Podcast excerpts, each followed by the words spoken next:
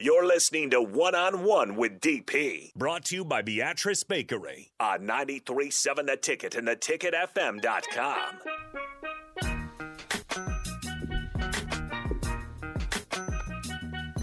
Welcome back to One on One, 93.7 The Ticket. I'm DP. Nick running the board. Thank you, kind sir. Um, Nick, I found something for you later. You're probably not going to like it, but Is it Um, karaoke? yeah. okay. And uh, I heard you listening to music before my show. It was none It- of you what you heard. Okay. It I was gonna say, I would've been able to- It was none. Well, see if you if you get if you if you tell me you're feeling froggy, okay. there is a song that Mark has loaded up for you. If you are not, you want to play it safe. There is a song that he will pick for you. How froggy are we talking about? This is ribbit, ribbit, Interesting. ribbit. We'll have to see. ribbit. Dive in. Again, thank you, folks, for adding your comments and adding to the conversation on Starter Heyman text line. Uh, you guys have jumped on the Honda of Lincoln hotline. Let's get to it. Chance is up first. Chance, what's happening this afternoon? What's on your mind? Oh, pretty good. I called you last Friday, and I was worried about the mindset of the team because of leaving everything on the field for all those uh, big games and getting nothing out of it. Um, and it looks like, from what I hear from the players, that's kind of what happened in the first half. At least that's what they said, that their minds, they weren't mentally prepared to play a football game. This week and the rest of the season, I'm really worried. I'm worried about guys that may or can and may go pro, throwing in the towel to not get hurt because I don't know what they're. They may not think there's anything to play for, and uh, that's that's pretty much what I wanted to ask you now. What Okay. do you think their mindset is? Okay. Chance, thanks. Um, couple things. One, nobody in this team is good enough to take games off. They don't have the resume to take game days off. They don't. They matter of fact, they don't have the resume to take plays off. Everybody on this roster needs to, in fact, add resume. They need to add tape. Also, from the other side of this thing, if if people haven't bought in and, and want to fight for themselves, so so for their own brand, that's issue one. Issue two is that you're not going to fight for your brother who's standing next to you, who you know needs you in order to do the th- accomplish the things he needs to accomplish. And then third, you're not going to fight for Scott Frost. You're going to fight for your coaching, the co- your, your room coaching staff. Like the dude, like we got an answer Saturday because we expected this this this Husker defense to ball out for Erik Chinander um, after the week he had. Fully expected for them to ball out for their coach. Maybe they did, and it just didn't work. But I, I would have expected and hoped for better. That's just me. Um, I think the the phrase is urgency, and that everybody on this roster needs to play every play from this point forward like their shoes are on fire. That's what I would expect, and that's what I'm looking for. That's what I would hope. Uh, we'll go back to the Honda Lincoln Hotline. Mike, Mike, how you doing today, brother? What's on your mind? All right. How about you, DP? Doing well, man. What what what you, what's on your head? Well, I've called in a couple times about this, and you know, uh, being an ex lineman, I I look. I, that's where I always look first, and you know, since the early 2000s, we have not had what I would call a line that was exceptional. Um, not even really good, and you know, I think that a great line can make an average quarterback and an average key positions look great. And, you know, I've watched this team this year and last year, and I'm watching people that are supposed to be really good getting knocked off the ball instead of knocking people off the ball on the offensive line. I think that is probably one of our biggest keys that we need to look at. Yeah, it's not the only one, but I think it's definitely one that we need to look at you know, two weeks ago or three weeks ago, Frost got after the line and he said he went and spent time with them, and you saw a great improvement. And then two weeks later, we have three, should have been four false start penalties. We can't make any yardage on our first two possessions. it's just like they forgot everything they learned. I'll hang up and listen. Yeah, Mike, it's uh, great minds think alike. Mike, we were just talking about that. That how many ultimately the big guys determine how game games are, are, are won and lost. And we were just talking about it, like how many throws did Adrian try to make? Has he tried to make in the past four weeks where th- his throwing window was was dirty? There was a big, huge, three hundred pound paw sitting up in, in in the throwing window, and those are the little things. And a lot of times, Adrian, because of his angst, will will get nervous and move before he needs to because the tendency is for him not to have that kind of time and he needs to look over his shoulder. There's a comfort. Watch a quarterback who doesn't worry about guys coming and getting them from behind. Like, watch them. That's a special thing when you find a quarterback. Quarterbacks do really amazing stuff when they can just go back there, uh, plant their feet, and throw. It's when you make them uncomfortable that you find out all the answers. Same thing for running backs. Like, watching running backs take short, choppy steps is a statement of indecision that they don't know and they don't trust their linemen to be where they're supposed to be, the lane being where it's supposed to be, on time and in place. So you watch that, lengthen your stride. That's where that comes from. To be able to play where you can just move your feet as you want. And that starts up front. We know who this line is. I am curious though, and and you guys can help me with this. Aren't there two linemen who left last year who are in the NFL right now? Who weren't amazing here? like that's a statement of fact, right? I'm not making that up. There were two linemen and a tight end who were on this roster last year. And they struggled. Correct me if I'm wrong. Help me out. But Farniok's in the league, right? Stoll's in the league. Chargers got one, Eagles got one, Cowboys got one. And this was a group that struggled last year. Now, maybe you're asking them to do things that they haven't done or things that they don't want to do well. But reality is the big boys like them. Big boys got them and and and are, and, are, and, are, and are doing positive things with them.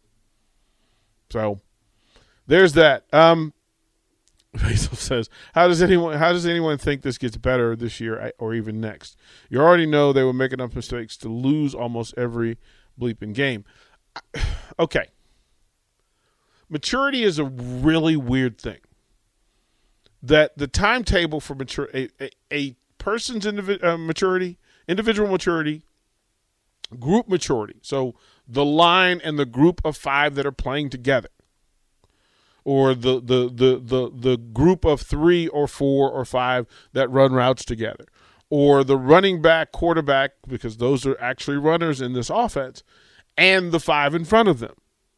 And then you've got to consider who they're playing against. So are they those five going to win against the five that they have to block or the six that are going to defend them? And that, a lot of that maturity happens over time and it happens differently for different folks. Now, do I feel all warm and fuzzy about it, it, it getting fixed next year? No. Because you have to believe something is wrong and you have to say something's wrong. It, the, the you you when you're around flawed people the toughest thing to get them to do is to get them to recognize there's a problem. People who grow accept, hey, look, I'm I'm really bad at this. So I need to either work to get better or I'm going to force everybody to accept that I'm bad at it. Like that and that's it. Like that's the line. So I'm not sure what we've seen that would say that it makes it better. Look, being able to fix false starts should be the easiest thing you do. Like I, I think that's a part of coaching you should be able to fix that. Getting guys to line up the right way. Formation. We get formations. Man, formations are done in install in May. You should not be having false start and formation issues in October. Again, that's what it is. Man, This is where we are. Um, why do we have to change from the text line? Why do we have to change personnel every play? You don't have eleven guys that can go out there and run six, seven plays. It it this is where I line up. Do less better. do less better. I mean, there's another text. The guy who got pushed and shoved by snowbank into a snowbank by To.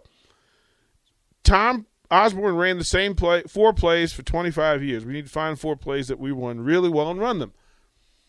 At least having those four plays then allow you to get cute. But you need four plays to get right. Cute will get you beat. Right will get you will get you where you you're, you're pointing to.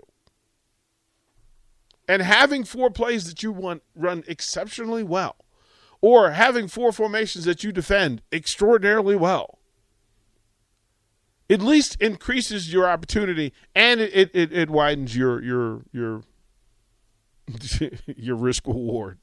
All right, like uh um Gabe, sometimes I wonder if these coaches are smart as you. That Illinois game, their first offensive play of the game, I heard you say in their spring game that when the running back lines up deep, it, it's play action. They break the huddle, the running back's nine yards behind the quarterbacks. I'm screaming at the TV. Uh, it's play action. Sure as heck, play action to the tight end, about a 22 yard gain right up the middle. Why? Okay. If we could get the answer to that question, they would be they would have seven wins already. I don't understand it. I don't understand it. There are coaches who have the very job is to watch and and gather data for tendencies. Now some people do it mechanically, some people do it through through digital.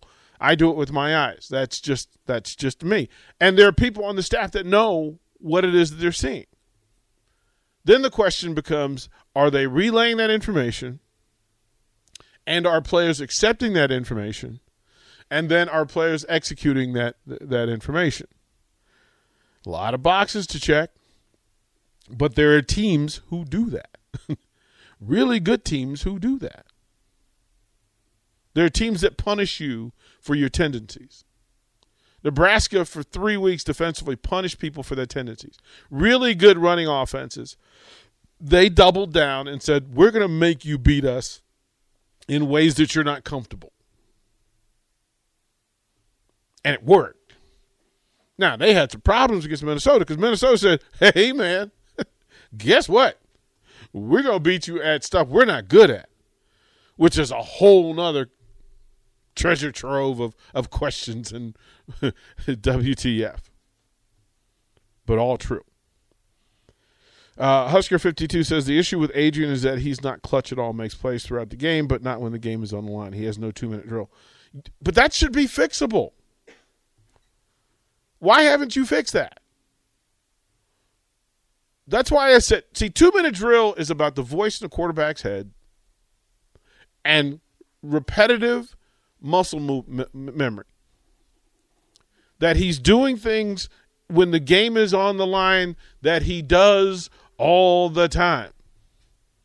With that voice in mind, okay, here's the read, here's my priority, here's where my eyes are, but most importantly, I need to protect the ball. So no matter what else happens, I need to protect the ball. And there are three games that we can speak of where that thing wasn't there, maybe four. And that should be fixable. But then I always ask the question what's the voice in his head when this stuff is going on? Whose voice is it? Is somebody telling him make the play? Is that himself? Is that Verduzco? Is that Lubick? Is that Scott Frost? One of the four needs needs an adjustment. It might be more than that, but somewhere in there, how you fix the two minute drill, how you fix clutch moments. The rule in coaching, and one of the very first things I teach is this Y'all ready? It cures everything. You ready? When chaos exists, slow down, and chaos no longer exists. Do the first thing first. When chaos happens, slow down and do your job. That fixes all of that clutch stuff free throw line, suicide bunt, making free throws. all of it. That's just me. Throw the break. Uh, I'll get to your calls and I'll get to your texts. Come on back. We'll be back in a minute.